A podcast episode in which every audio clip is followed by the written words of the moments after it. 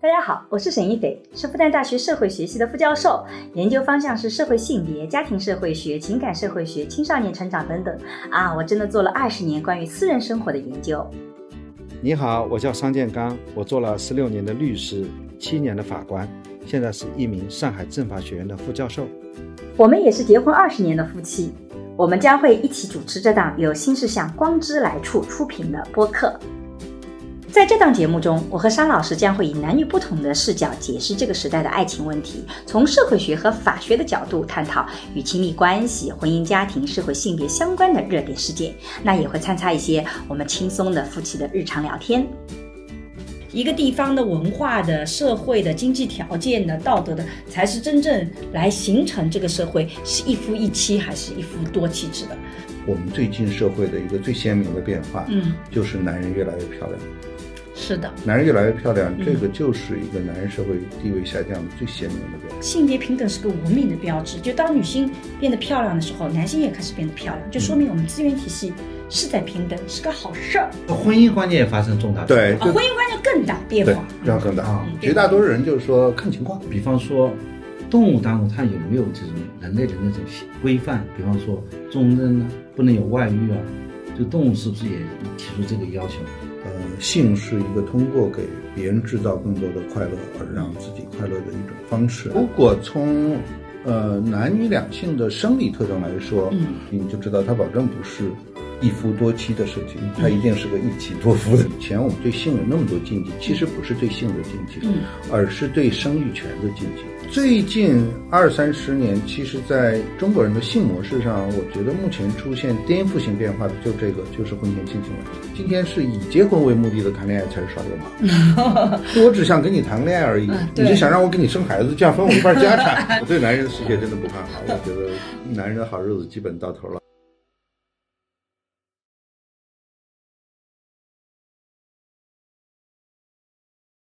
大家好，我是沈一斐。我叫商建刚，啊，那今天呢，我们又请来了我们的贺领峰老师。上一期大家也看到了，我们聊得非常的愉快，而哎且贺老师东西太多了，我们觉得还没聊完。然后呢，我们就抛了个小小的引子，然后大家也觉得这个话题很多人都很感兴趣啊。尤其是我在后面私信里遇到了很多的问题，因为大家觉得评论里面关于性的问题不太好问，然后就通过各个平台给我发私信， 所以我就发现说，哎，这个话题原来是大家都特别特别的感兴趣，嗯所以我们就请贺老师再来跟我们聊一次啊。贺老师也在做一个简单的自我介绍，上次听过的可能已经认识您了。啊，嗨，大家好，我是贺领峰，是一个现在在上海体育学院当心理学老师的嗯一个心理学者吧。嗯嗯嗯。呃，贺老师总是很那我们谦今虚，天聊什么呢？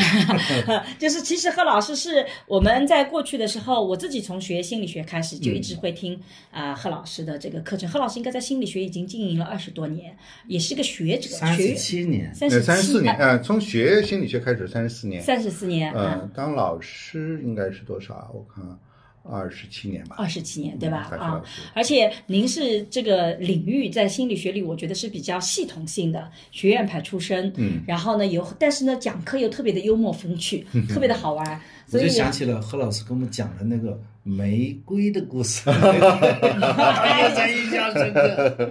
呃，好像不适合讲吧你？少儿不宜吧？我我看我们三老师这个笑容，就觉得他又跑偏了。三老师收回来。嗯 今天不是聊这个话我题吗嗯们是公共公共传播啊。嗯对，上次呢，我们其实觉得有一个亲密关系中的性的话嗯题，我们特别想跟贺老师聊聊。嗯我我为什么对这个话题我自己很感兴趣？包嗯括我、呃，这个去年做了门沈一斐的性教育课，是因为我先做了社会学的爱情思维课，嗯哼然后呢，之后呢，就有很多的人哎觉得这个课很帮助他们，然后解决问题。嗯，但也有一些人跟我讲说，他好像觉得哎依然没办法打开自己。嗯，然后当你去追追溯这些问题的时候，你会发现其实背后是他的性理念。嗯，也就是当我们讲到性关系的时候，它不是说亲密关系里、两个人的性关系出什么问题了，嗯即使是你没有恋人，你会发现性的东西依然在影响你。没错而我之前有过心理学的一些学习的时候，我发现这个东西其实是影响到不仅仅是两性关系，嗯哼，其实影响的面还挺广的没。错所以我们就特别想请贺老师来聊聊这个话题啊啊！贺老师，要么先您简单说一下，您觉得性对一个个体来讲，它意义有多么的各种方面的影响？那个啊呃因为每个人都是一个性存在嘛，啊，对实，际上你就知道，就是我们一出生给这个世界的第一印象，其实医生看你绝对不会看你长得漂亮不漂亮啊什么嗯的，一定是你一生下来，你要知道，大家看你的第一眼一定是看你的两腿之间嘛，对的，然后出去就说是个男孩儿还是个女孩儿嘛，对对吧？这个就是说明我们一生下来，其实我们的性别就会影响着我们的存在，然后我们一生都是一个性存在的一个动物，因为如果我们不是这个性别，我们的人生一定跟现在是不一样的。对的，啊，所以这个性是你逃不掉的，是你一辈子都要跟着你的一个历程。嗯但是呢，它又是人需要在一生当中去完成的一个课题，嗯就是我要处理跟我自己的性关系，也要处理跟别人的性关系。嗯，那在这个过程中，我们更多的问题不是来自于身体，而是来自于我们的头脑。啊，嗯，就是大脑才是最大的性器官嘛。嗯啊，所以我们怎么想这件事儿，呃，理论来说是干扰和影响我们的性展现的嗯啊，因为性的中枢本来就在脊椎啊，就脊不椎在大脑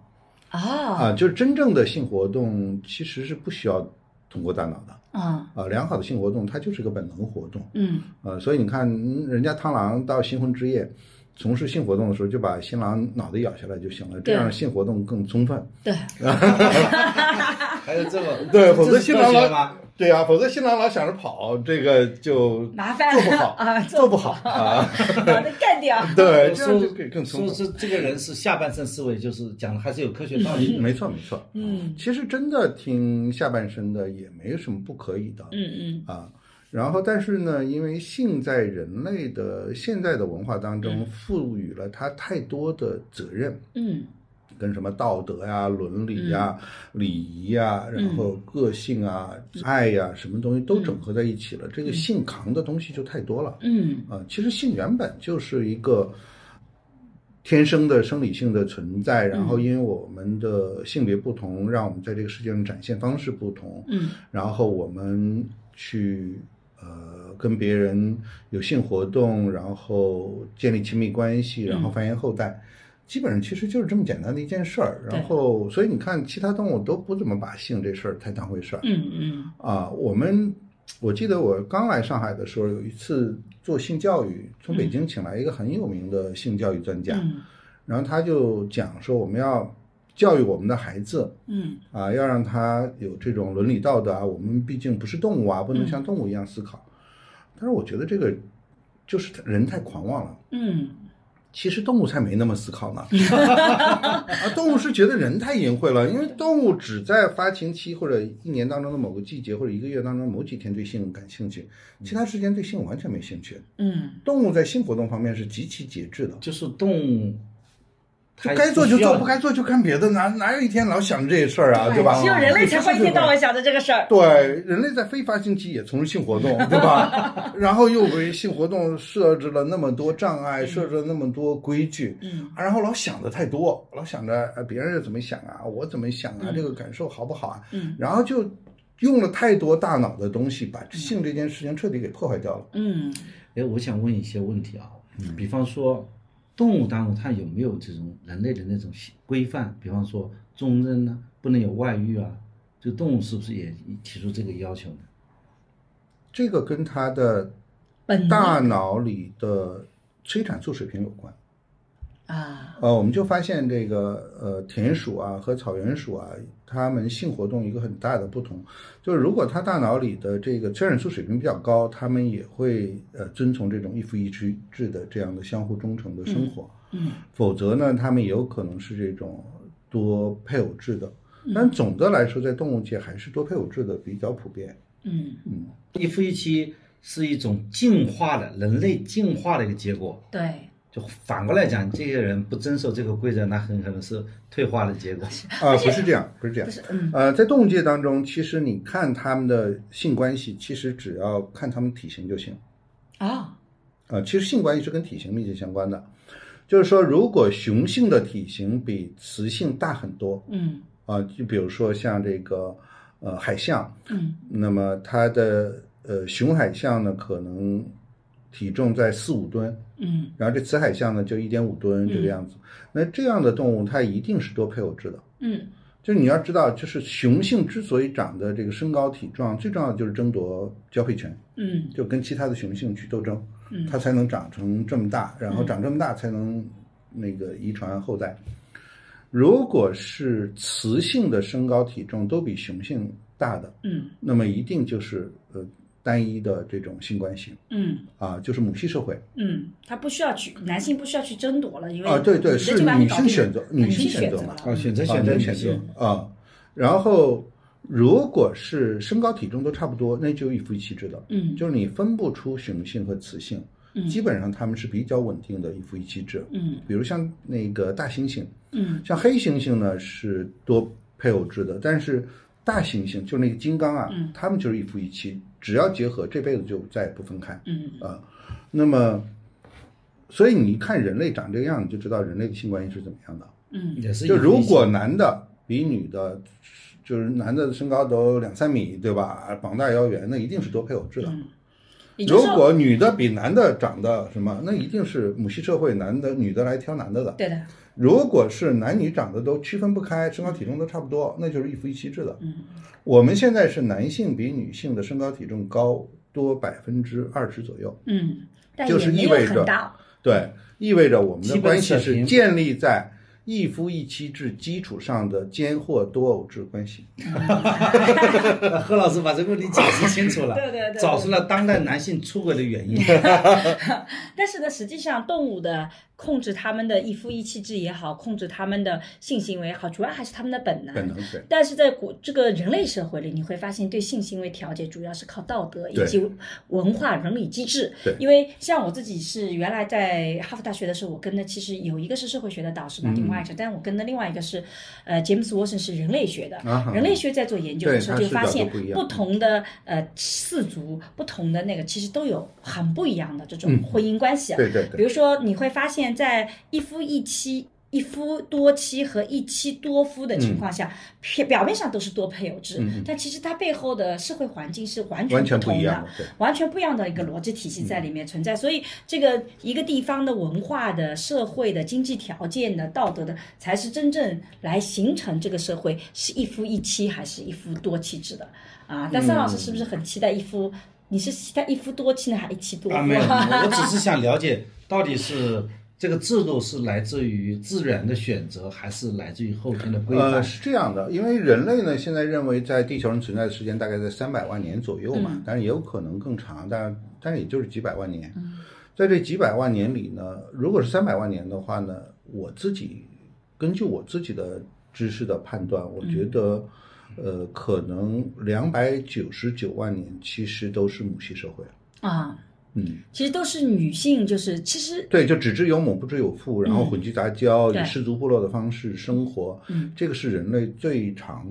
见的一个方式。啊，但我们在社会学里认为说，这个母系社会跟父系社会的概念它不是同一个概念。啊，就母系社会，它其实不涉及到权力关系，嗯只是因为在漫长的岁月里，人们根本不知道我谁是我的父亲，那对对所以呢，母亲会成为一个整个关系的一个中心点，啊中心点中心点但它并不意味着说它一定是最有没错没错话语权的，没错嗯但父系社会不一样，父系社会是个权力的体制权力社会对，嗯没错。呃，父系社会一般认为就是最近一万年嘛，对，啊，我们进入父系社会，然后最近五千年才有文字，嗯所以我们现在学的所有知识都是基于父系社会这样的一个结构才来，的不管是伦理啊、道德呀、嗯还是传统啊，都是呃基于这样的。但是如果呃，你站在更漫长的人类发展史上，你就发现其实不是这样的。是个母系的那就个我们去旅游的时候，我们就去了那个泸摩梭沽湖，摩梭族啊泸嗯摩沽梭湖族，嗯摩梭人，对嗯它不是一个族。到目前，然后我们就去问他们里面的风俗，因为它虽走然是婚母制啊系什么的对，嗯走婚制，嗯对是不是我们所想象的就变成男的可以到处走呢？他说不是的，嗯嗯他反而是这个男的是非常 promise 的，嗯就说他要。身强力壮的，因为你刚开始的你是不能从正门走进去的，嗯你要每爬墙天晚上要爬墙爬上去，对嗯要体格比较好。所以他们那些的男孩子啊，长得都很帅。嗯嗯哎，我们看下来那些嗯男孩子，而且他的财产就要归属于女方。在一个家族里面最有权势的人就是他那个奶奶、嗯，对，老祖母，祖母、母、祖祖母是最外有权利婆的。应该说是，所以说，嗯家族越大，那孩孩子养的女儿越多，他们家里越有钱。没错。但一个人到呃到这里走，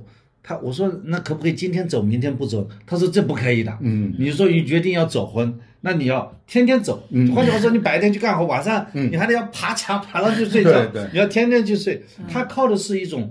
风俗来做了一种约束，嗯，而不是我们在我们现在这个呃汉汉族人社会讲的法治，对吧？靠法律来规范。就是嗯它各有各的一套规范吧，只不过在这样的一个母系的情况下，可能就女性有更多的选择权和挑选权。嗯，然后这个呢，在生物界当中也是这样的，就是如果我们在动物界当中去看雄性和雌性，就长得漂亮的那个性别一定是弱势性别。啊嗯，长得漂亮是因为只有能通过被漂挑亮来获得这个资源体系的支持。对你比如说孔雀开屏，嗯那么开屏的一定是雄孔雀，嗯啊，不是雌孔雀，就嗯是因为社会地位低嘛，所以嗯啊它必须要长得那么漂亮才能获得挑选。嗯那你像狮子也是一样，就雄狮长得那么漂亮，但雄狮实际上就是一花瓶嘛，就是被母狮子养着的这么一个一 个。那不是说雄狮子战斗力比较强能保护母狮哎子不是，其实不是你看到，对它连打猎都做不到啊。啊，雄狮子连打猎都做不，哎，是不是很颠覆我们沙老师的想在法？体格上面是雄狮子大，母狮子大，呃，差不多，差不多，但是他长得帅啊，他满脸鬃毛嘛，嗯你一看长成这样就不是那个能能打仗的，嗯打仗的都是流线型的，嗯，哦，所以它所以这个狮子王拍的是不对的啊咯，不对不对，那个狮身啊王是吧，大家养他的一个什么？那个身吧，然后那个狮子王，对就他要去征服，他成为一个狮王，那是人类他还哎有想象啊战争哎他就是被母狮子养起来的一个面首，长得长得帅一点， 长得帅一点点嗯对，就 是。所以好莱坞骗了我们很久了。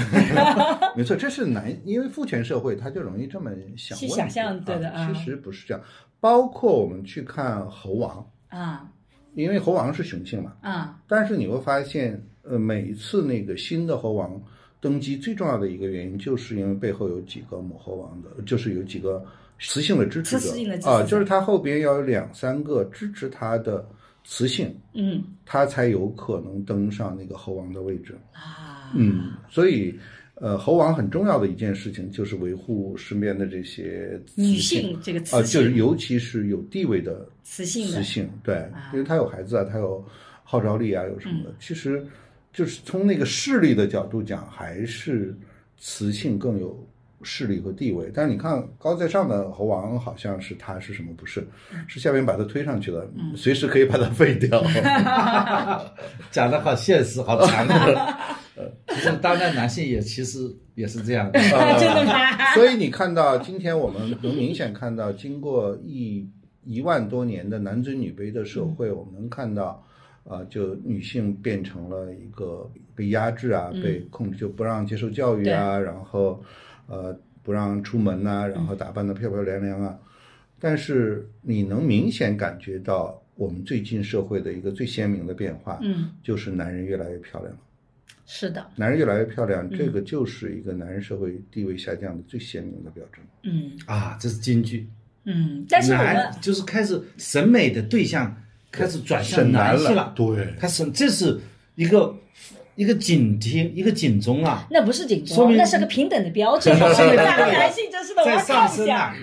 那对是吧？因为男性的现地位在小鲜肉下降了 出来了，那是因为你看，在刚刚其实贺老师讲到，在漫长的人类历史里面，其实这个一万年的父权制社会，它并不是说人类本性天生应该是这样子的。对，其实人类天生本身还是在追求怎么能够更平等。没错，相对来讲，我们在做研究里也发现，母系社会虽然女性更加有影响力，但实际上女性的权利并不是滥用的，嗯没错也没没有出现那种像父权社会这样，我要去把另外一方呃压对制的。对对包括你看，在刚刚讲到的狮子和那个，凡是以男性把它捧起来的，其实这个人的地位他是高的。嗯嗯因为我是伺候着你的，对对嗯我让你活得很好，没有说你来给我做牛做马，嗯，没错，然后我还要怎么样子对？所以这个一万年其实是在我们性别研究里是觉得它有一个变形了，所以这个过程中就导致女性非常受压迫。嗯对，但就反过女来，性被工具化，这对个商品化、工具化，这个很可怕。对，反过来男性在里面也并没有完全的受益。就我对们性别研究没错讲，没错，因对为男性你会发现你一直有个焦虑，对因为你会被干掉。对对你会被别的男性给干掉对，所以这个社会的发展，某种意义上讲，我们讲性别平等是个文明的标志。就当女性变得漂亮的时候，男性也开始变得漂亮，就说明我们资源体系是在平等，是个好事儿。啊。所以桑老师不要觉得被权利被剥夺了，权利没有被剥夺，只是更平等了。如果从呃男女两性的生理特征来说，嗯你就发现，呃，一夫多妻是没道理的嗯啊、因为男性性高潮之后都会有一个不孕期，嗯嗯，然后随着年龄的增长，这不孕期会越来越长。嗯但是你发现女性不是，女性是可以连续获得性高潮的。嗯如果从这个生理上的设计，你就知道它保证不是一夫多妻的设计，它一定是个一妻多夫的设计。 就应该你干前面二十分钟不行了，换一个上来。我们桑老师觉得太猛了，不能接受了。这个观点肯定是亚里士多德被 支持。亚里士多德认为分配正义的方法就是按照他的事物的目的来的嘛。比啊如说啊啊啊，你这人会打羽毛球，嗯那么应该说，为了你打的比较好，就给一个比较好的拍子给到嗯嗯嗯嗯你嗯，就是你会会擅长干什么嗯嗯嗯，就给你多分配资源嗯。但是也有不同的看法啊嗯，就是这里面会，就是背后还是一个权利，对吧？男权社会呢，我们是想通过一夫一妻来确认男人的那个繁呃衍生育权、生育繁衍权权，就我对能证明这孩子是我的。嗯但是呢，实际上在母系社会呢，他是要混淆孩子的父亲的身份的。嗯会故意，比如说在母系社会，可能一个女性会跟不施多部落有很多男性都有性行为，但一旦她发现自己怀孕了，她会更频繁的跟更多的男人有性行为，嗯因为这样的目的就是更好的保护孩子。嗯就如果你大家都确认了说这个孩子就是哪一个男的的，嗯那在氏族部落里边他是很很有危险的，嗯因为你的敌人可能就把你孩子弄死了。对，就但是如果生出这孩子，每个男的都觉得这有可能是我 的孩子，这个对这个孩子的生存是特别有利的。嗯。有道理。还有呢，从社会学角度讲，其实一夫一妻制很核心的目标，并不是两性关系，是从孩子的抚养开始的是。男人和男人的关系。对，是因为双系抚育更适合孩子的成长。那这个时候，双系抚育就意味着有一个人要给他生理性的一些要求，比如说吃饱穿暖，我照顾你；但另外一个人呢，要给他社会性的要求，以及提供资源。嗯就我要使得这个孩子有足够的资源对。所以呢，从孩子角度讲，一夫一妻就比较能够使得这个孩子更好的成长。对，就孩子太难养了，人类的孩子太难养了。觉得童年期太长，太长了自己能自立的时间也太慢了对，对所以呢，他才有了最后逐渐形成一夫一妻制。这个是没错呃费费孝通的这个生育制度里去讲的观点。嗯所以其实我们讲到这里的时候，你会发现，呃，就是我们在这里也是希望听众们能理解我们，包括我们刚刚桑老师的这些玩笑。其实我们在这里并不想啊去讨论性别对立也好，其实没嗯有这个意思。对我们也不希望大家去想象说我们就说啊这个乱搞就是合理的，嗯我们也没有这个意思，我们是想着从比较相对科学的角度，嗯去平和的态度去讨论这个话题，以及我们现代人所面对的性的很多的这种禁忌也好所带来的困境，我们是希望去解决这些问题。现在人遇到最大问题是什么呢？嗯就为什么以前我们对性有那么多禁忌？其实不是对性的禁忌，嗯，而是对生育权的禁忌。对，嗯你看到我们所有的对性的规定是为了解决生育权的问题，嗯但是呢，由于避孕技术的出现嗯和现在的就结婚的年龄越来越晚，嗯然后性成熟的时间越来越早，所以就使得呢，呃，性和生育这两件事情逐渐开始分离了。嗯，甚至现在可以说是已经是两回能事儿够非常清楚的分离。对，啊，更关键的是说，你是这个孩子是不是你的，是可以完全确认的。没错没错啊，不像以前他不能确认，对他需要一个漫长的订过婚程期对来保证你在这个阶段是对对跟我在一起的对对啊，对你你不会有别的人，我得对要看着你。对现在不需要，就是说，就算是我每天不在你身边，生好孩子以后还是可以确认的。没错啊，。所以当性和生育这两件事情分离了之后，可能就生育遵守遵循着生育的规律，嗯性开始遵循性的规律了。嗯，嗯，它就不像原来是混在一起的。对，就是因为我要获得这个准确的这种生育权，所以我必须要约束性行为。嗯。那现在这个价值就不存在了。对的，嗯所以在我们社会学里也讲，就是在这个上世纪的五六十年代，嗯因为那个年代是一个避孕技术快速发展的时代，嗯也是一个人类开始去能够确定的知道怎么去经过 DNA 的测试能够对确定是谁。对所以实际上这个对整个人类生活其实是有一个重大的改没错，改就是变性的自由、性解放，就从对那个他们开说始那个解放其实不是解放的是性本身，就从我们学术角度讲，嗯解放的不是性本身，而是你所有的生活方式，嗯人类的。基本的运作理念嗯都开始发生巨大的变化，嗯因为过去我们是按照人类就是为了种族繁衍嘛，对怎么能够抢更多的资源，怎么能没错确保它？它是以这个逻辑体系去对运对行的对。但现在生育不再以这条路走没，那么错嗯人类社会到底是怎么样子？那但这个对现代人来讲，其实是有有一个困境，就像你我们上一次聊到嗯的，就可能文化变了，可是你的身体没有跟着这个变改变，你这个身体还是个人类动物的身体啊，嗯你没有改变就会出现很多问题。所以现在遇到的一个非常严重的问题啊，就是当性爱婚这三件事情逐渐分离之后，嗯那么我们的社会呢，并没有为这种分离准备好，所以我嗯们脑袋里呢，又想着这三件事儿应该是一件事儿，嗯但是呢，其实他们已经不是一件事儿了。嗯所以这种分裂和我们对整合的要求，就导致今天中国人在对待性这个问题上，可能同时在这个世界上的人，大概能有五到七种。嗯，我们现在认为有五到七代人，就他们对待性爱、婚姻的价值观是完全不一样啊的。所以为什么就今天我们一谈到性问题也好，婚姻问题也好，爱情问题也好，就会有那么多的激烈的冲突？就你不管你什么观点，总会有人跳起来骂的。对的，总是你有问题的，觉得你啊啊对对你对催婚也有问题，你不催婚也有问题，没对吧？错都有没错问题啊。对，所以就今天是比较困惑，这就意味着什么呢？意味着我们作为一个个体活在今天这个时代，其实压力还挺大的。嗯，你不知道怎么选了。没错，哎，刚才听到的就是说，我们如果性和生育没有办法分离的时候，它就是一个标准，对吧？嗯对就是社会的那个规范，对就是性的性的标准和这个生育的标准是一样，生育的标准遵循于权利的标准，嗯，对吧？资源体系，资源体系的标准。嗯，那么好，他们现在分离了以后，那么生育的标准反正还是还是那个资源体系的标准，那对是不不会造成影响。对，那么性应应该是独立出来，有他自己的一套标准。没错那现在呃这个社会发展，这个下来，他有没有自己一套独立的标准呢？就很难说啊，就是它一定是旧的标准不行了，然后再出现新的标准，但新的标准是什么就有点乱。比如说，你们猜一下，现在我们大学生平均性伴侣数是多少？大学生在校大学生，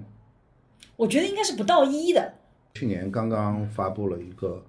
呃调查报告，是在呃中国调查了一千六百多所大学，啊，啊，港澳台全涵盖的大概调查了五万多人吧。嗯嗯，所以我觉得这个数据呢，目前看起来还是比较有权威的嗯权威性的。因为一般的我们调查可能就调查某个学校啊，或者一个小范嗯围啊，它做这么大，而且呢，这个是由原来的计划生育协会嗯和呃清华大学的一个研究中心一起做的，一起做的，我就觉得有还是学术的背景，也有政府支持体对系，的嗯我觉得呢，就就我目前看起来，我觉得还比是较靠谱比较认的，因为我以前呢一直比较认的就是那个潘绥铭，嗯潘绥铭老师，我我当时做课程的时候，大量用的就是他当时的统计数据。对因为我做的时候那个数据还，你刚刚讲那个数据还没出来。没错，我之前用的都是他，他是在全国做方法比较科学，没错抽样抽样也靠比较科靠学谱，对有很多那种杂七杂八的那个数据，你都你网搞上不懂调查你没你法晚上你不知道他抽样框是什么，你对不知道那个，但是对好歹呢，这个我也参加过潘绥铭老师当时在复旦抽样抽样框时，我也帮忙的。哦我们我跟潘绥铭老师那时候还有一些合作，就他到呃上海来做一些工作坊，嗯所以他是还是这个数据比较相对靠谱，因为对你真的数据要完全能够代表，那很难的。没错没错，但是因为他现在退了之后，对，可能有也没有近新的几数年据的出数来据，，嗯。所以呢，就最近出来的这个数据，我觉得还应该是反映了当前的一个基本情况。嗯，我们现在呃，中国大学生的平均性伴侣数是三点五四，三点五是这么高吗？对对。啊，呃但是有另外但一是种，呢，他可能对我我也看到很多学校自己做的就一点几个嘛，嗯但是三点五四呢，我也想了一下，我觉得可能是由于极端值太高，就是哦我知道了我这个当时就在是大学里面海王比较多，我们是海王比较多。，嗯对，就是有一些性极其活跃的人，嗯，他们更换性伴侣的频率还是比较高，或者同时拥有多个性伴侣，但是还确实有一些就是在大学四年走过，呃，可能从性这件事情，就可能甚至连想都没想过，别说做了，可能也都是这样的。嗯但是一平均下来呢，可能还是挺高的。不知道它的中位数是什么。对，因为我觉得这个平均值在这个里面，因为我自己的经验，为什么我说它会比较低，嗯应该低于一呢？就是因为我在复旦的时候，可能因为是在复旦啊，就是说跟复旦也不一样。不太一 样，因为我们的我们的样本数据是差的话，差的会很多很多。嗯就是其实我在复旦这个好多年前就已经有这个感觉，就我们做一些讲座的时候，嗯我就发现开放了真的特别开放，他提的很多问题，我我就觉得哇，那你是要有多少的经验才能问啊出如此专业的问题？嗯但我也会遇到那种，甚至会遇到说这个有些问题，在我看来。嗯所有人都会应该知道的，嗯比如说他说接吻也是个体液交换，会不会怀孕这种问题，我就觉得不应该对对在大学里面，但你也会可以看到保会有守的的，对所以我自己是看到这两个力量，两级，嗯两极存在的非常大，而我对这几年觉得好像保守的力量是在上升的。而不是那个下降的啊啊啊，但可能还有另外一块，就是因为性有一个特点，它在道德体系里面，它那个性开放那个群体其实是被道德压掉的，就是隐秘的。嗯就如果我没有，我可以跟你讲说我没有，但如果我有很多，我是不能大庭广众跟你讲说我很多的，所以可能那个数据反倒被隐掉了。那么调查数据的时候，就如果抽样那个是可以的话，那可能会把这个群体调出来。还有一个就是在调查这种问题的时候，常常会有这个困惑，就是更愿意回答的人没错对去做这个调查那。对对有的人看到这东西是就不想做了，是所以对会把那个保守的那个群体引在掉抽样框对里面引掉，所以对可能会那么高。我是我自己是觉得，但我自己的感觉不应该有那么高。对，反正中我位数看可能到不这会个那么数高据，我觉得还是有点有点震惊了。我他这个调，查也是根据他自愿回答的那对一个情况嗯，对对，就是如果每个个体他是不愿意回答真实情况，或者说，如果说，就是假设这种不愿意回答是一种群体性的现象，嗯嗯也可以导致他失真，对吧嗯，没错没错，还有呢，就是男生在回答这个问题上常常可容易夸夸大，呃容易夸就。大 我们在做调查里有个非常明确的一个，基本上是大家在调查里得到统一结论的，就是假设你去问一对夫妻，嗯嗯嗯就对你们家庭收入是多少，嗯嗯丈夫说他们家庭的总收入、嗯和妻子讲的总收入、会差到一倍以上。嗯啊，你在坐着高铁对调查，百分之百都买到票了，票好不好买对？对好买，是的就是这个结果。是是的，是的，嗯。所以，那那您觉得这个高是您想讲背后有会有什么？因为我反倒是觉得是现在性这块就保守和极端的两个力量都出啊来但了。是至少呢，我觉得其实三个我倒我自己倒不觉得很意外，因为我们现在呢，大学生的初次性行为的年龄基本上能够比较明确，这是多个调查最后得出的结论，都是指向一个，就不管男生女生，基本上平均年龄初次性行为年龄大概都在十八点五岁啊，啊。然后我们现在像上海初婚年龄已经超过三十岁了嘛，嗯，呃，那你想他在从十十八八点五岁到，对对，三十岁之间，性伴侣数不太可能是一个。对，那倒也是的。嗯从这个逻辑上是这样的。哦，我知道了，我跟你理解的有点不太一样的点，嗯就是我理解是横截面的，就此时此刻你有几个性伴侣。啊，那不但这个调查调查啊是我你初在中过可去那能个我初中啊，就有过那性那那行为三了那那啊对三点几个是啊是正常，啊那个那个没有高估，嗯那个没有，因为我在理解的时候是问此时此刻你有几他个，所以我就大不可能一是的三时候点可几能没个那。么多，但大四的对对对，我们现在到大四的至少一半以上，嗯保证都有性经验的。啊，嗯，这次调查嗯，就大四至少是超过半数的。至少还有百分之五十是没有的，对对， 那也是一个很大的也是数个很大量。的数字对啊啊，因为现在大学生是可以结婚嘛，对，大学生可以结可以婚生孩子了，嗯对对吧？啊，某种意义上是社会是更宽容了这样的行为。呃，最近二三十年，其实在中国人的性模式上，我觉得目前出现颠覆性变化的，就这个，就是婚前性行为。婚前性行为被更普遍、更被呃，接受在。四十年前，婚前性行为的比例是非常低的，嗯，女性一般就在百分之五点二，男性就在百分之十六这个样子。嗯但是呢，这个婚前性对象一般的也是未婚夫或者未婚妻，嗯就是我虽然是婚前发生的，但最后也跟这个人结婚了，嗯呃，所以那个时候婚前性行为的比例是非常低的。嗯嗯，但是现在看起来还是这个比例还是非常高的。对啊，婚前性行为是一个比较普遍的现象。而且从我们的研究里还会有一个倾向，就是我们看到两个这个趋势都同时在出现啊，嗯就是但这个不是个大样本的调查，因为就是我们看到说有更多的人会把性跟婚姻更紧密的捆绑，嗯嗯就觉得假设我跟你是没有未来的，嗯嗯我就不愿意发生性关系，嗯嗯我一定要跟你说我们结有可能结婚的，嗯嗯我才那个的。这个是一个比过去像我们七零后更强盛的一个力量在出现。嗯嗯就我们七零后的时候会觉得，如果我跟这个人还不错，那就就就就做呗。然后我们如果不能结婚，那我也能接受。嗯就但现在的人有会觉得说，如果我这个人根本不可能结婚，我就根本不要跟他发生性嗯关系，这个力量在起来。但另外一块也在起来的，就是把爱和性直接嗯割离掉了。对就我性就是性，对你你本不来要跟跟我谈谈爱情爱对，我们就是一个吊凯子的模式啊。这个那个，这两个力量其实同步在起来。对，这也是多嗯元化的一个特征嘛。像我也是，我我是六呃六零末嘛，嗯，六零末就我们那时候谈恋爱，我们当时很有名的一句话叫“不以结婚为目的的谈恋爱都是耍流氓”嘛。啊，但是今天嗯呢，你仔细想想，今天是以结婚为目的的谈恋爱才是耍流氓。 我只想跟你谈个恋爱而已嗯，对你是想让我跟你生孩子，这样分我一半家 产。因为我们两个人以前有过性别的这个聊天，很嗯多人会觉得很吃惊。就作为一个性别的研究者，嗯我们桑老师就不是那种性别理念完全跟着我走的，嗯嗯是因为我自己一直觉得人不能太双标，不能要的太多。比如说桑老师这样的直男，他有一些。听上去很老土的，嗯可是他有一个特别大的优点，就是他脑海里没有离婚这个想法。嗯如果我们有什么冲 突，他首先想的是怎么解决问题，嗯怎么让老婆能够心情更好一点。否则的话，如果他非常的自由，或者觉得就是两个独立的，他觉得如果有问题，嗯那我自己条件也这么好，那就离呗，对吧？其实你就不会去有这种修复的动力。对，对但反倒是像这样的直男，他是有修复的动力的。没错没错。他嗯会努力去做得更好，甚至对他想要来做一个非常好的丈夫对，嗯能得到你的认可。否则呃他不想离婚，我可以想离婚啊，我也要走人啊。那他还得要怎么吸引你？嗯对这个是他有优点的地方，但他反过来的确跟今天的这种主很多的年轻一代，他想法就完全不一样了。对，今天只换不休嘛。嗯啊，对， 只换不休 啊。所以您会觉得，就是说，因为我们在上一次的聊天里就聊到了，其实我你看，如果一个孩子好的成长，还是需要夫妻之间有非常好的稳定的关系的关系嗯稳定的关系。而我们也发现，在好的稳定关系里面，对背后夫妻背后的性关系啊，还有亲密关系里的性，也会起很大的作用。所以您会觉得在。对男人非常重要。那么对对亲密关系里的性，您会怎么看呢？为什么对男人很对？我觉得对女人也很重要，对我们。呃，但事实上是这样的，嗯就是，呃，比如说离婚这件事，嗯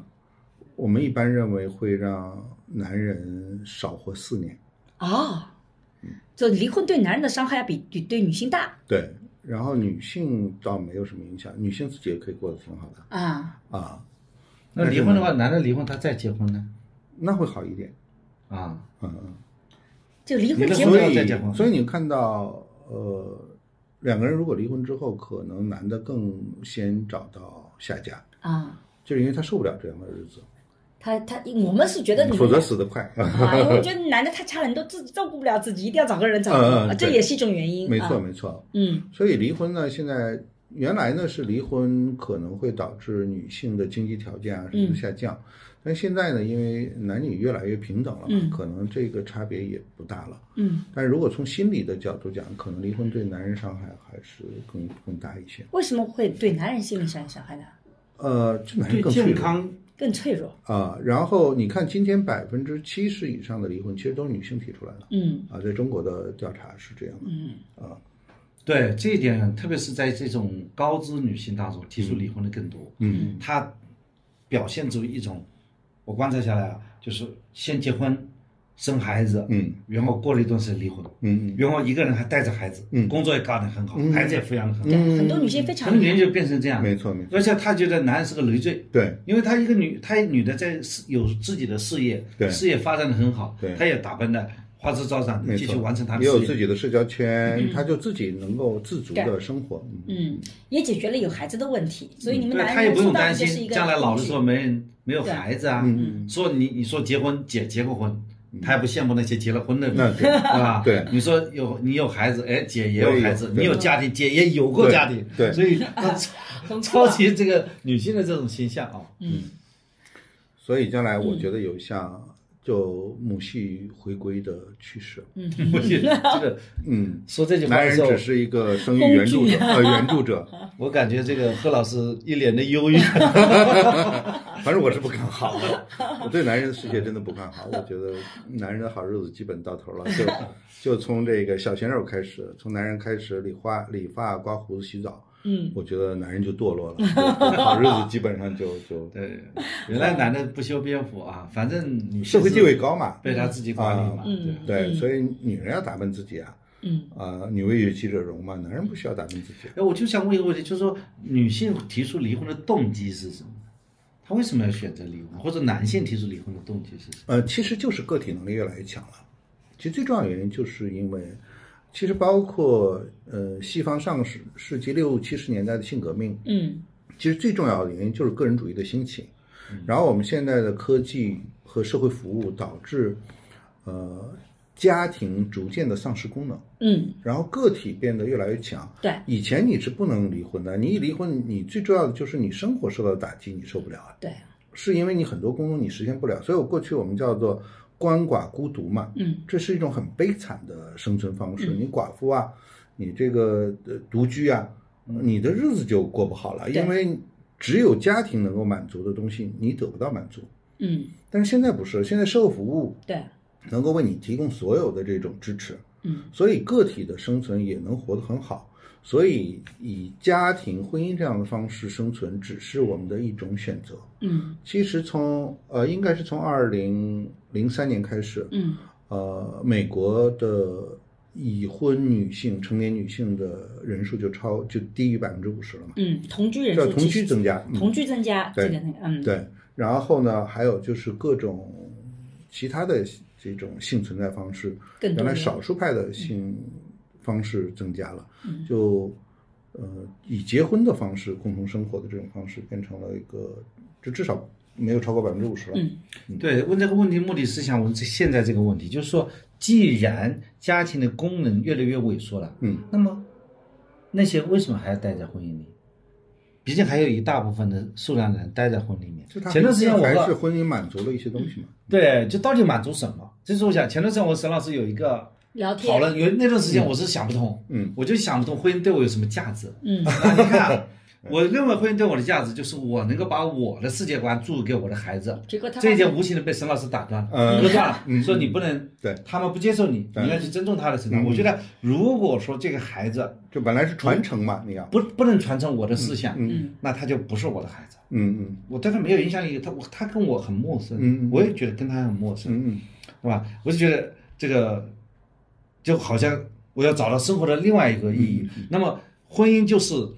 呃。爱情为支持的，嗯嗯对吧？我就找到爱情这个话题，嗯嗯但是我在讨论爱情的时候呢，又碰到了挫折。嗯就我理解的爱情呢，就是灵魂和灵魂的触碰 嘛。嗯，我哦这个要求太高那了。爱情嘛，我我那什天么一是直跟他爱情，聊天也说啊，你受这种影响的话，你会对婚姻很失望的。嗯对吧？然后他说这也不是，嗯那我就想不明白了。那我基本也夫妻之间他也没有共同的一种价值观，嗯夫妻之间很多看法也是有矛盾的。对，那么你在家庭当中，你传统的那种观念也不能得到寄托，嗯嗯那干嘛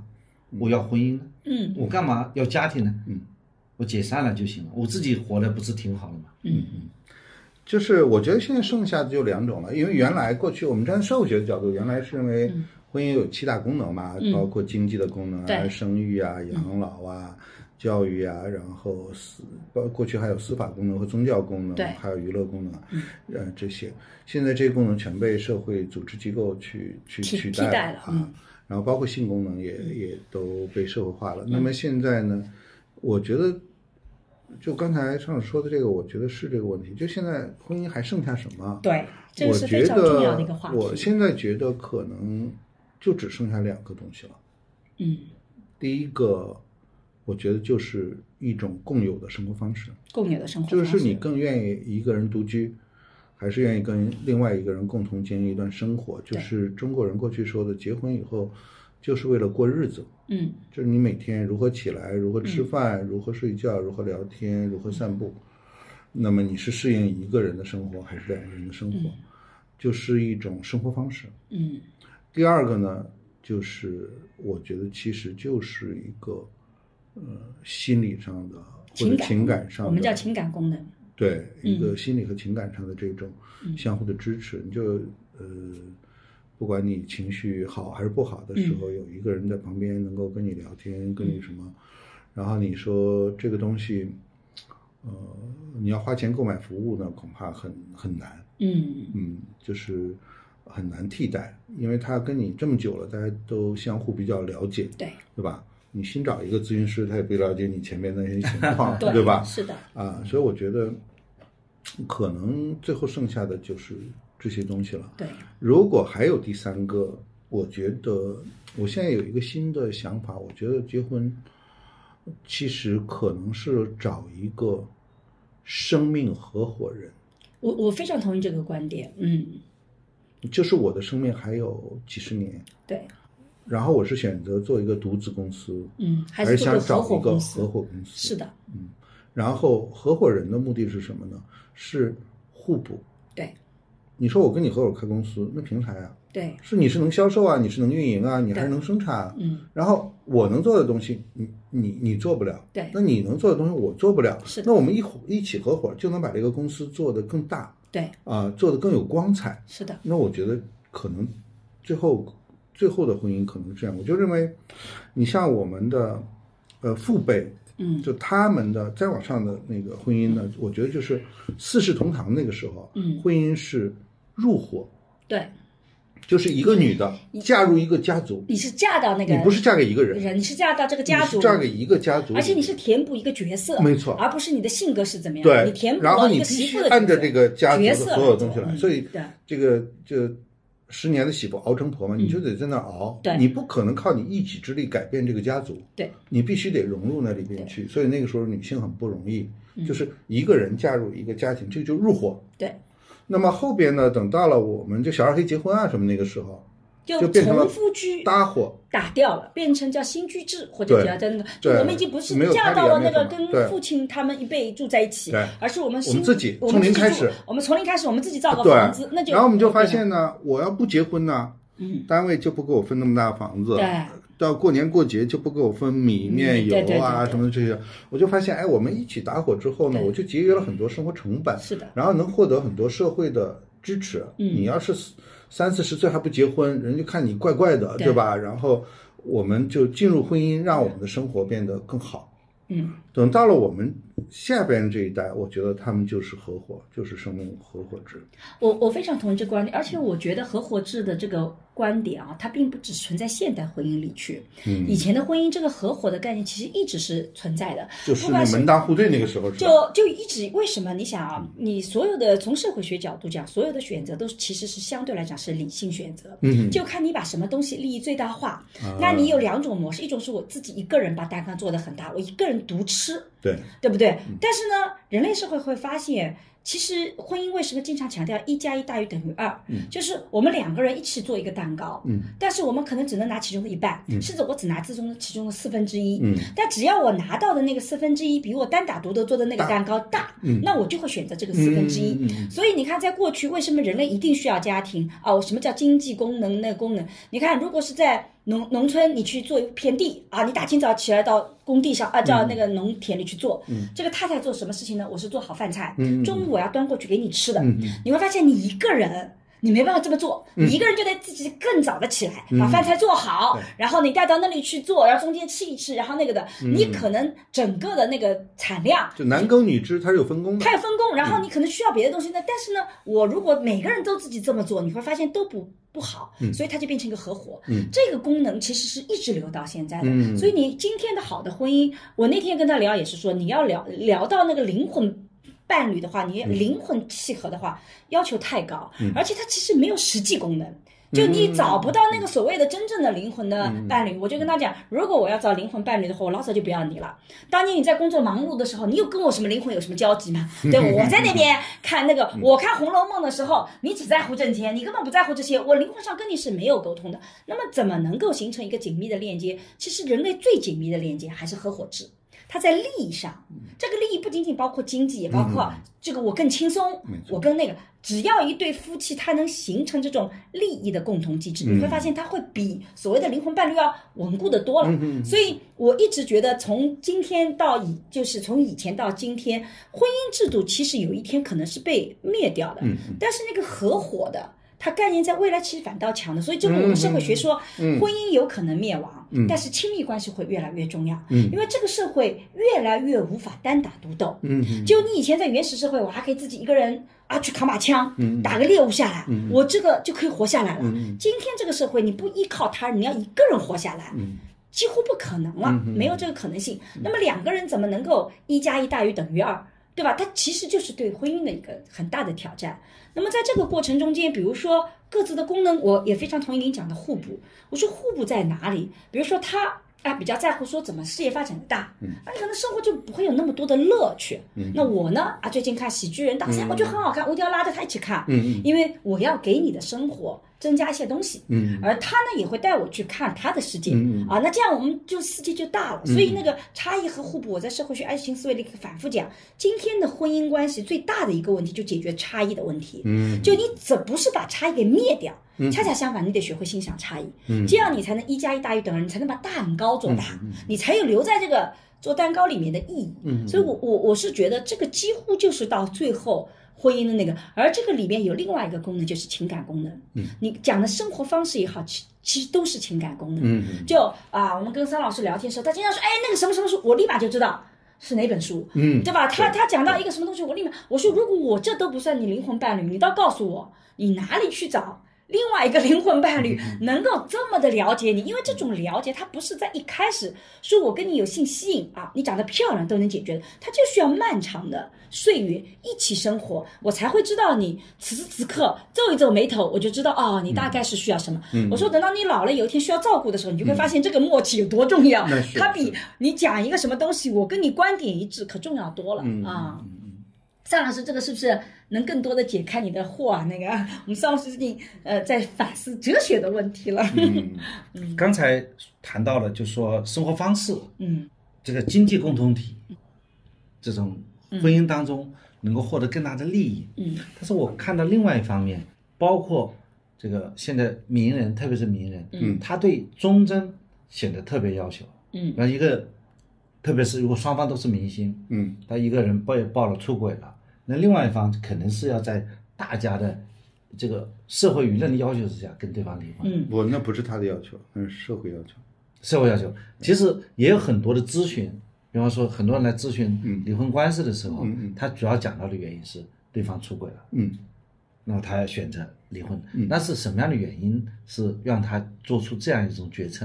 也就是他而不是说采取一种经济惩罚机制，嗯，就是你违约了，嗯，婚姻还在，嗯，我们还有共同体，由于你违反了忠贞义务，比方说罚你多少钱，罚你我这个100万钱视为我的一个人方的财产个人财产，就把这个夫妻共同财产当中剥离一部分出来作为个人财产，嗯，他没有采取这样的方法，嗯，他采取是解除这个利益共同体，嗯你知道桑老师的怎么去看问题待这是个问，题啊因为他前一阵子遇到了一些别人向他咨询的个案嗯嗯，然后呢，我们俩也做很多的沟通嗯啊。这个从我们自己来讲，我们可能夫妻感情比较好，所以这些话题对我们来讲都是可以随便来聊嗯的，而且我们可以去探讨背后是什么。可是对很多的夫妻来讲，其实一个困境就在假设我们讲这个夫妻就是个合伙制，嗯，我们实际上是看到爱和忠贞这。在今天的婚姻里，比以往要重要的多得多。以前你男的出个轨，不是所有人都选择离婚的，嗯但现在出轨，在大部分都会选择离婚。嗯嗯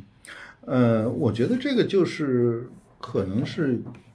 到底哪个是因哪个是果的问题吧，啊，嗯，你你怎就么可能不是因为出轨导致的离婚，是因为我们要离婚才有可能有更多的出轨吧，啊？就我至少有一方先放弃了嘛。嗯嗯，也就是说，出轨这个行为其实是某种意义上是一方提前放弃感情经营的一个标志一个体承系诺嘛，一对个对对的放弃。承诺我已经不准备做这个契约了，所以是先有感情的问题，再有这个出轨的问题。嗯对，我觉得是这样。但是不是也会有那种夫妻性？因为我做研究里也发现，就是呃，我我之前做那个呃，这个就是我做那个亲子教育嗯的时候，我会有嗯嗯个彩蛋，专门晚上是聊夫妻关系的，因为我觉得你夫妻关系不好，你很难去让孩子有一个更宽容的、更好嗯的。他做这个研究的时候，我真的很吃惊。我有有一次做，竟然有三分之一的女性，嗯，她觉得在她呃生好孩子以后，性对她来讲是完全不需要的，所以她开始拒绝丈夫的性。就是那这个是所以比较性可关系怕的本身事影响到了夫妻关系，就是这是比较可怕的事。嗯因为是这样的，呃，就是就性这件事情而言，男人和男人之间的差距不大，但是女人和女人之间的差距特别大。哎，哈哈，嗯，嗯那么这就导致了男女两性在性的这种协调的过程中，一生都要面对新的适应和挑战。嗯第一个呢，就是原来安潘三明的这个调查呢，他就发现中国男女两性的性需求的剪刀差是出现在三十五岁，嗯也就是三十五岁之前呢，可能男性的呃性能力更强，性欲望更强，嗯，但是女性呢，这个时候可能还没有完全的被激开发发起出来。来，嗯那反倒三十五岁之后呢，男人的这种性能力也不行了，性欲望也不行了，但是呢，女性的性需求增加了，所以就使得呢，实际上是男女两性如果是同龄结婚的话，嗯实际上就一直不和谐。理论上来 说，一开始一是直男不的和太谐多，然后啊对女的不要，然后后对面是女的多那个啊，对对，这是一个，呃，所以就他一生都要协调，就不管你在哪一个阶段，曾经两个人性很和谐，但都会随着时间的这种呃推移，嗯可能会遇到新的挑战，就比如说呃生孩子，嗯对吧？就说可能怀孕之前两个人性是很和谐的，对，但是因为于生育之后导致的他们的关系就变得不一样了，对我嗯而呃这个不一样就会为他的关系留下隐患。对，我在那个沈一斐的性教育课专门讲了那个生育，因为可能对很多男性并不能了解生育对女性的性所产生的影响，嗯它其实是会有你身体上的一个改变，嗯比如说你会因为生育以后有一个疼痛，所以你有很长一段时间你其实是对这个东西没有恐惧欲的望嗯对，但是对男性来讲，这个是一个蛮麻烦的事情，对因为他觉得你怀孕的时候我已经熬了八个月了对啊，对不对？我已经熬了很久了，对然后你生好孩子了以后，我觉得那就是可以康复正常了对，结果你女性还拒绝，这个时候男性会觉得你不仅是拒绝我的性，你也拒绝了我的更人亲密的人那嗯个对概拒绝我念这。个大家对女性来讲那一段阶段它很特殊，对它是一个身体复原，所以两性会对这个东西他不知道，但因为我们不言说，嗯，因为夫妻两个不会说啊，这个我为什么这个原因，是因为我不会把它放在台面上讲，嗯嗯只是说啊，今天我不舒服、啊，那你就算了，你不舒服嘛，我也就不能够再强迫了对对。那很多东西不言说是那个，我我就觉得是这个嗯对是，但是它有一个什么问题呢？就这几个，就第一个，纯从生理的角度讲呢，嗯呃，女性生完孩子之后对性没兴趣，实际上对孩子是有利的，因为就关因注为都跟对她就不会，嗯，就就不会导致第二个孩子迅速出生啊嘛，这样就可能更多的时间精力投入在第一个孩子身上，嗯就从激素水平上来说，它对新生儿是有利的。嗯那么第二个呢，我也怀疑，可能目前产后出现抑郁的比例是比较高的。对啊，就因为没有得到那么充分的关照啊，然后嗯再觉得、呃比较焦虑啊，或者压力比较大，其实大家都把注意力关注在孩子身上，没有关注在他妈身上。也就是说，其实我们女性在产后，虽然我们可能不需要性，但我们特别需要拥抱，对我们需要其他的身体接触。对而呃老公会觉得说，既然你拒绝我的性，那我我也不要碰你了。没错没结果错你不碰我呢，我就更火大，对我就恶性循环了。是是，所以呢，如果纯从性的角度，第一个我们也不建议孕妇就不从事性活动，对，我们觉得除了危险期以外，其他的还是要嗯嗯还是可以正常的嗯对，只是你换不同的方式来满足，还是要。即使在怀孕期间，我们也认为还是应该有规律的性活动，因为对性满足方式可以有很多种。第二个呢，就是生了孩子之后，确实是女性在情感上，包括在身体上，也需要更多的关注和支持。对，啊，所以呢，呃，我觉得还是尽早的恢复性活动，只是我们怎么定义性活动。嗯性活动是一个极其宽泛的一个词，呃，它可以有各种各样的这种爱抚行为啊、前戏行为啊，或者是各种各样的满足方式。嗯那我们觉得，嗯，就身体的接触还是非常非常重要的。嗯，呃，我们就说不说别的吧，就说拥抱本身吧。对，就拥抱本身，至少呃，可能在三十秒内，还是能够诱发催产素的分泌，还是能够增加安全感，嗯能够增加合作的意识，嗯让彼此对对方感觉到更忠诚。嗯所以老外呢可能拥抱就特别多，对啊、就中国人可能比较少对啊、有很多夫妻之间就要么我们就从事性活动，对，要么就啊要么就谁也不碰谁，对对对啊、这个是比较啊，比对较可能，，就就是我我想起来那个电影啊《万里归途》啊，啊， 那个时候那个最后一个片段嗯嘛，他在大年夜回去回家要，知他道先去抱那个孩子嘛，啊抱了孩子，你他那他太个太也小姨是子说，啊，呃，手脏都脏了，你孩子就不能抱，就是说，也就是说，他就把孩子接过去了。这一个，然后他老婆就跟他说了一句话，就说刚才抱了，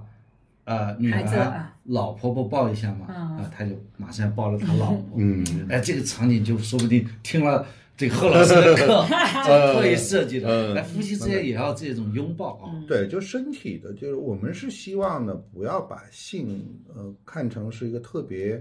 呃单一的一个行为，就是说性接触实际上是一个呃特别多样化的接触，嗯所以我们认为夫妻之间的性活动。除了有这种呃烛光晚餐、圣诞大餐，嗯，也应该有快餐，也应该有冷餐，嗯，也应该有一些边缘的性活动，就是性还是特别丰富多彩的一个过程。嗯，所以夫妻之间还是应该增加各种各样的这种身体的接触，嗯这个是呃两性关系当中很重要的一个组成部分。嗯不要把它看得不重要，它真的很重要。嗯哪怕牵牵手、接接吻、拥拥抱，其实可能都是生活当中很重要的那个组成部分。嗯，嗯，所以我在那个社会学爱情思维课和沈一斐的性教育课里面都提出一个，我觉得自己觉得是很重要的，就是嗯、性要打开对性的想象力，就嗯你老、别老把性就只想成了。某一个动作，某对一件行为，其实错是它是更宽泛的。啊对某种意义上讲，可能按照莫里斯的说法，就写裸猿三嗯部曲，他觉得人类是需有肌肤饥渴的这个问题的对对，嗯就人类是需要肌肤的碰触的，性只是给了我们一个理由来做深度的肌肤接触。没错。那如果我们有的时候有些特殊的情况没有办法有这种行为，但其实我们是给到自己有别的理由可以做接触的。我们可能环境的影响没有办法啊，这个时时刻刻不可能你老有性行为，但是有很多的，比如说拥抱、握手、拍拍肩膀。啊，等等，这种身体的接触，他说对现代人来讲，其实都是需要的。现代人有很多新毛病，可能就是因为你的身体接触不现到。在呢，现在我们养孩子也有问题。嗯我们现在呢，就我看现在养孩子，其实我我站在一个心理学的角度，嗯我觉得我们现在养孩子还是挺残忍的一个过程。嗯就是我们孩子还没出生呢，嗯我们就开始给他买各种各样的花衣服、小帽子、小什么。嗯还一出生之后，我们就把他打扮得漂漂亮亮的，啊小鞋子、小帽子，现在都是小口罩，啊然后用那个手推车嗯对推出来到处走。其实孩子是不应该这样养的，其实他应该是抱在孩子身上就应该的就穿个兜肚，对，然后后就有光肌着对的，然后妈妈就是这样，那袋袋鼠式育儿嘛，对就是抱着有很多肌肌肤肤的的这种呃连接，其实这对孩子的触觉发育很重要。啊，但是我们现在就图省事儿嘛，就对嗯啊抱着太累了，拿一个车推着吧，然后给他穿上穿的舒服一点，实际上把他所有的这个触觉的刺激都剥夺了，啊所以这个肌肤饥渴呢也是很普遍的，或者是大家已经不习惯这种肌肤的这种接触，实际上肌肤的接触对。我们就说那个那个什么哈罗猴，嗯你就发现对那布猴子和铁猴子养出来的孩子都不一样。对对对你就对想这个肌肤的接触得多重要啊！对，所以呢，一个是养孩子的过程，还有一个呢就是，嗯，在我们呃成年之后，我觉得，嗯、这种嗯，除了性活动之外的身体这接触种身体接触，太少，对每一个人都非常的重要，但是我们忽视了。嗯呃，事实上它能够起到的作用，呃，比我们想象的要大。嗯不用想，就是我们身体，因为现在有一个新的学科叫具身心理学嘛，嗯就身体是有智慧，身体是有感觉，嗯身体是有反应的。嗯呃，就是我们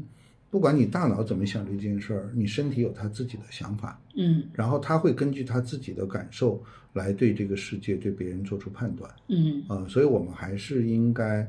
去学会接纳。第一个要接纳自己的身体。啊嗯我觉得好的性活动，第一件事情就是你要接纳自己嗯的身体，嗯，然后你得知道我自己喜欢怎样的身体接触，对，我自己喜欢怎样的性模式。嗯就很多人老觉得说我要等着别人来开发我，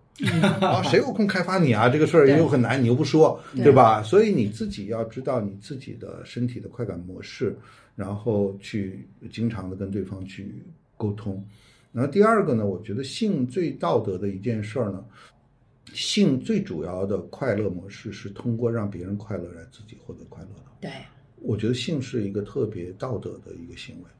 嗯，就是如果就除性了少部分只是为了只为自己快快乐，这嗯快乐也没啥意思。呃，这个呢，其实在里面有一个叫性瘾，就是它通过增加这种素质，有很多人不断炫耀说我自己的性伙伴有多少多少。其嗯实那个时候，我们从社会学讲，可能就是它其实背后的理性选择的目标，它所那个去变化了，嗯它不再是为了说性本身，对对其实就是变成我一个性资本，对就性资本，我没有有真我拥的享有受多少性女性，然后我多么厉害，它变成个性资本的概念，跟性本身其实不搭嘎了。对，就没有真正、啊看就真像正的那享些受性本什嗯身么。写性爱日记的，嗯有些贪官的写对对性爱对日啊，就记，写多少多少这个，那它是战利品嘛，它就跟它战利收集品，嗯这就是一个储，实际上是一个呃囤积的需要，嗯嗯是缺失的状态下的一种囤积的需要。嗯但是真正的性就是应该是当下，嗯，在当下，我们通过让别人获得快乐的同时，我们自己获得更大的快乐。我觉得这个是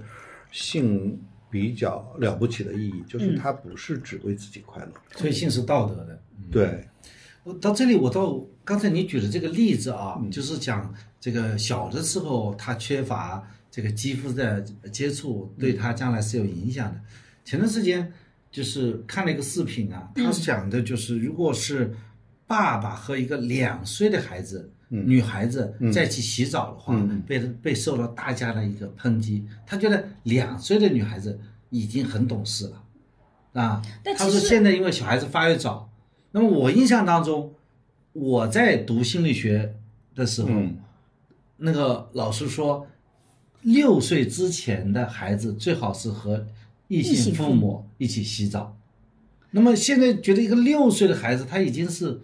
很大了，感觉因为我记得当时那个那个流派是说，我自己也觉得是有道嗯理的，就是说，其实他在很多小的时候，他其实没有什么太大记忆，但是当他跟爸爸一起洗澡，比如说一个女儿跟爸爸洗澡，他其实眼睛里是有一个男性身体的，嗯他能够知道我的身体跟他的身体不一样，嗯这个对他有建立性别意识是有好处的，嗯但这个好处不是说他变成猎奇，而是他会变成哦，原来我们就是这样的。嗯等到他成年以后，那个，而且从某种意义上讲，这这个其实小孩子是需要跟父母有这种亲密的关系的，嗯嗯这个亲密关系其实不应该是分性别的啊、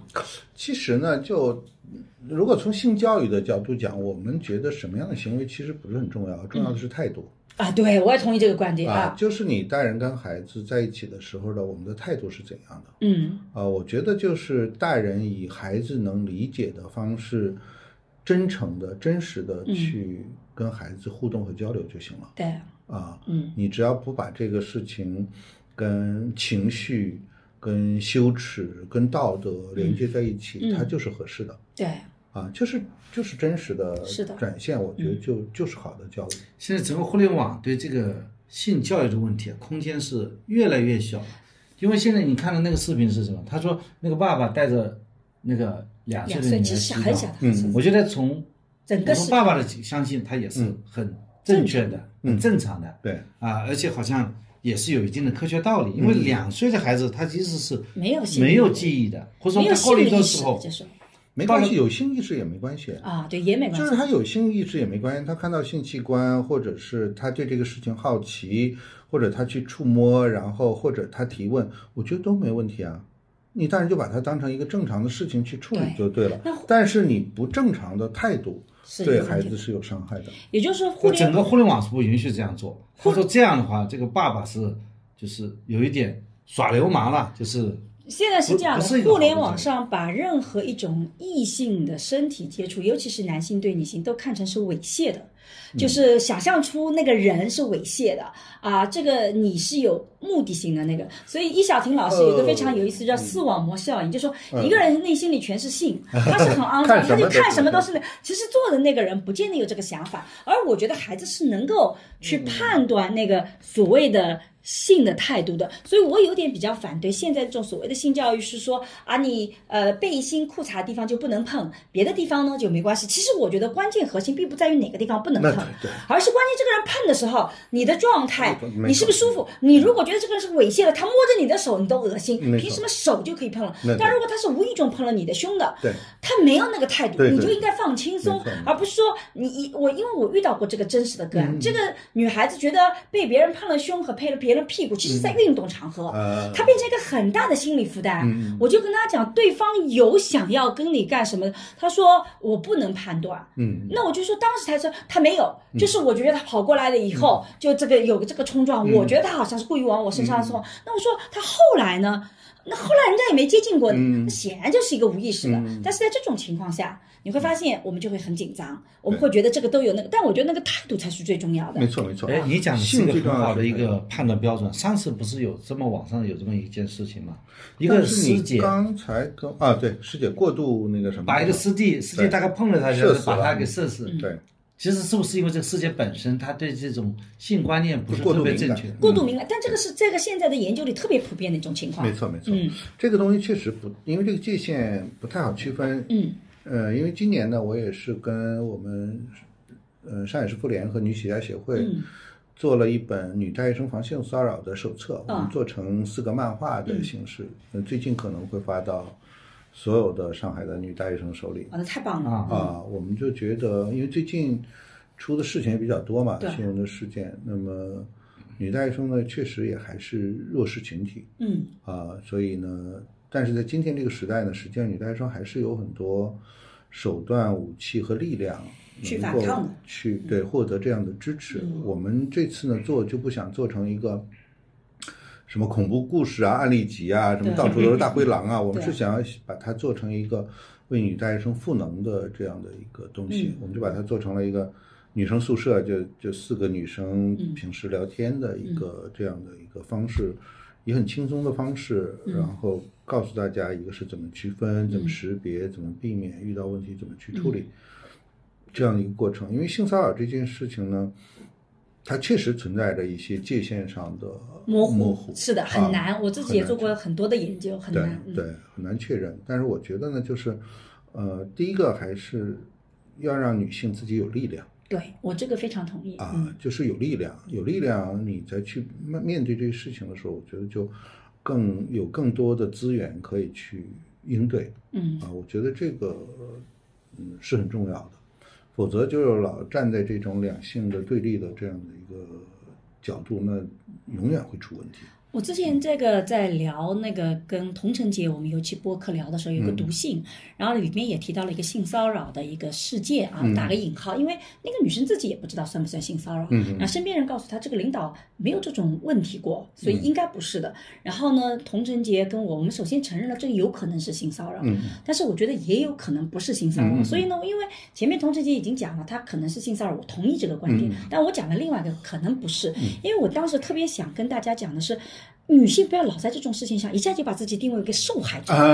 就那个你受变成害一者个的有心态力量的人就嗯你行要了。变成有力量，即使他是嗯骚扰你，也不是那个受害者。你不要老觉得他一碰你啊，就你很吃亏，嗯你是不是怎么样？你一下那个受害者心态出来。其实，在我们的研究里发现，受害者是无法为自己争的权利的。只有当你改变受害者的心态嗯，我是可以哦，你碰我哦，你这个下次下次我也拍一下你的屁股，嘿对，看看你怎么状态没。我只有转变这个心态对，我才可能真正的变成去改变这个力量的。嗯但是像这个东西出来以后，我也看到评论里很多人就就觉得对我特别失望啊，觉得你怎么能够那个？其实我就觉得。可能是因为今天我们对于性已经到了一个，就对女性来讲，女性好像只要触碰到性性，我们都变成受害者。嗯，嗯我如果跟一个男生发生性关系，最后没有结婚了，我是受害者。我被他碰了一下，我是受害者。就那个受害者的心态太强了。嗯我不是说你没有受害，而是我特别想强调的是，受害者不能帮你解决问题。嗯嗯，你要有更强大的对赋能出来，你才能真正去解决这些问题对。哎我啊就想，受害者会不会是有一个受害者特权呢？因为他把自己定位成受害者，所以他要享受在这个关系当中他的特权。我不同意这个观点，我觉得恰恰就是因为保障，你上次那个播客我也讲了，就是因为保障机制不嗯全。我在那个，我觉得那个那天我回答信的时候，我觉得我回答很完整，嗯我都不知道为什么还会被批，因为我觉得恰恰它不是一个性骚扰的事件，所以反过来证明性骚扰的保护机制很重要。假设我们想想嗯看啊，这个社会上有比较好强的性骚扰，比如说我真的被性骚扰了，嗯我只要去向人力资源投诉，我以前会遇到过这种机构的对对对，那这会有人来帮助我，对那我就可以等一等，看一看你到底怎么一回事儿。嗯，恰恰是因为没有这样的一个机制，所以才导致嗯我就非常紧张，我要把自己去解决问题。所以在这个事件里，我反倒是强调，虽然不是性骚扰，但它应该要建性骚扰机制，才能够让女性变得那对更强。那也就是一方面，女性变强自己改变受害者心态，但另外一方面也要有机制的保护，而不是一个受害受害权特权小得很，就也有，但是很小。有些人会利用，嗯，这是这不是受害者特权，是个利用，啊就利用这种身份去获得其他的利益嘛，这是另外一回事情啊。我最后还有一个小小的问题，就我们讲了那么多，不好意思，张老师已经在提醒我时间了。就其实我们特别想，呃，让这个贺老师最后讲讲我们在亲密关系里怎么通过好的性性的关系去促进我们的亲密关系。您会最后有什么建议和意见吗？嗯，第一个我觉得还是要重视性，啊，就是呃在亲密关系当中，性是非常重要的组成部分，不管对男人还是女人。嗯我呃就不能说我们都老夫老妻啦，对嗯对吧？都就是左手摸右手，也没有什么感觉了。我觉得这个不是，还是要不断的去创造这种呃性的快乐，或者是呃新的这种呃性的方式，嗯让性生活变成。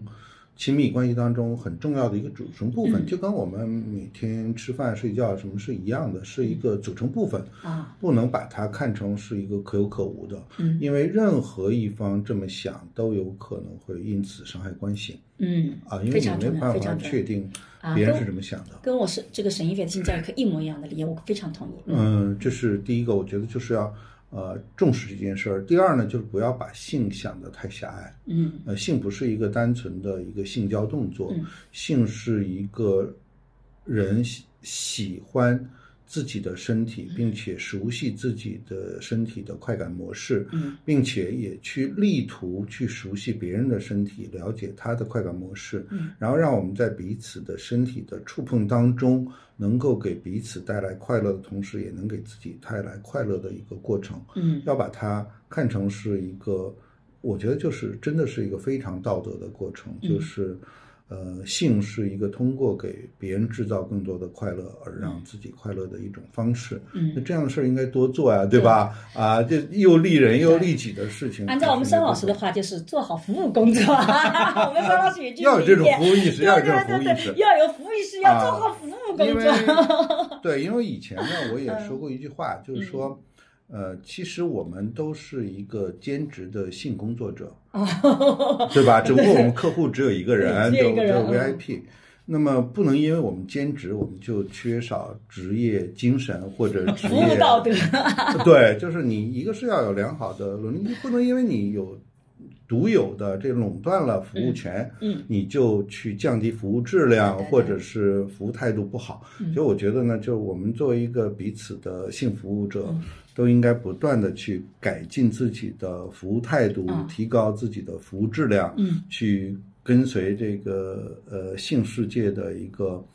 呃不断的新的进展，嗯啊，然后去找到新的服务模式，嗯让我们彼此服务的过程中能够增进关系，也获得更多的人生的喜悦。嗯，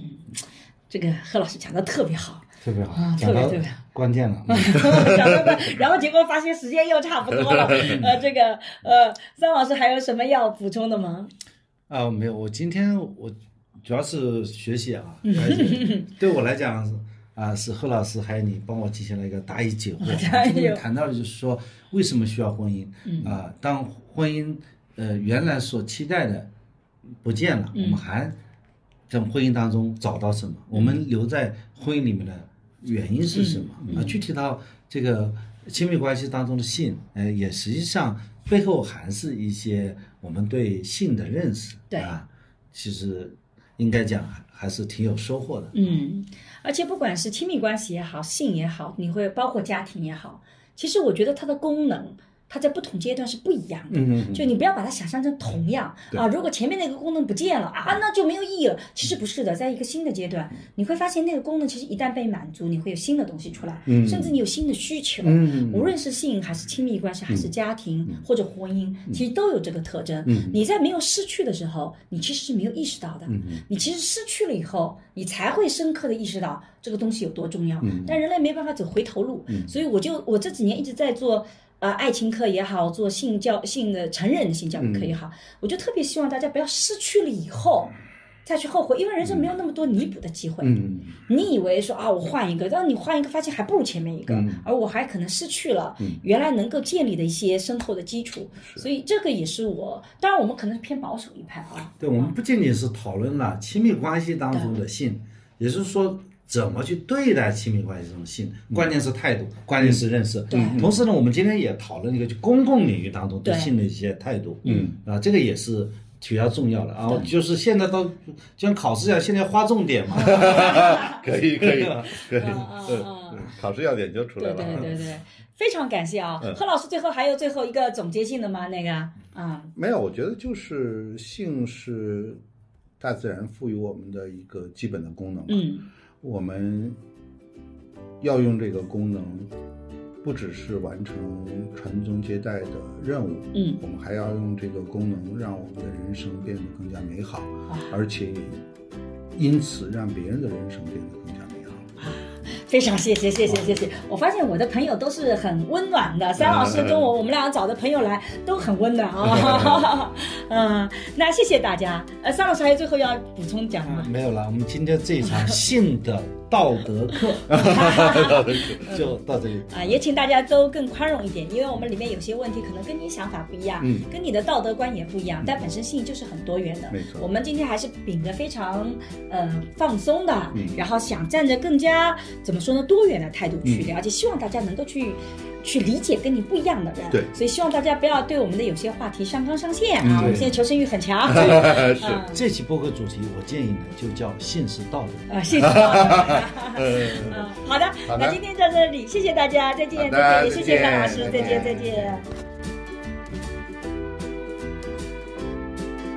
最近我做的沈一斐性教育课已经上线，我想通过这门课和你一起坦诚地聊聊成年人的爱与性，所有我们过去回避的性教育，我们一次性讲清楚。希望每个成年人都能享受性愉悦，更享受爱情。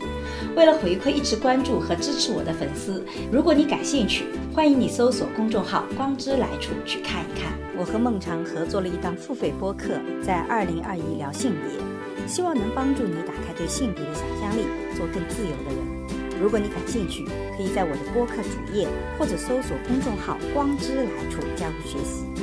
我和新世相也合作了一门社会学爱情思维课，希望能帮你提供对爱情的结构性观察。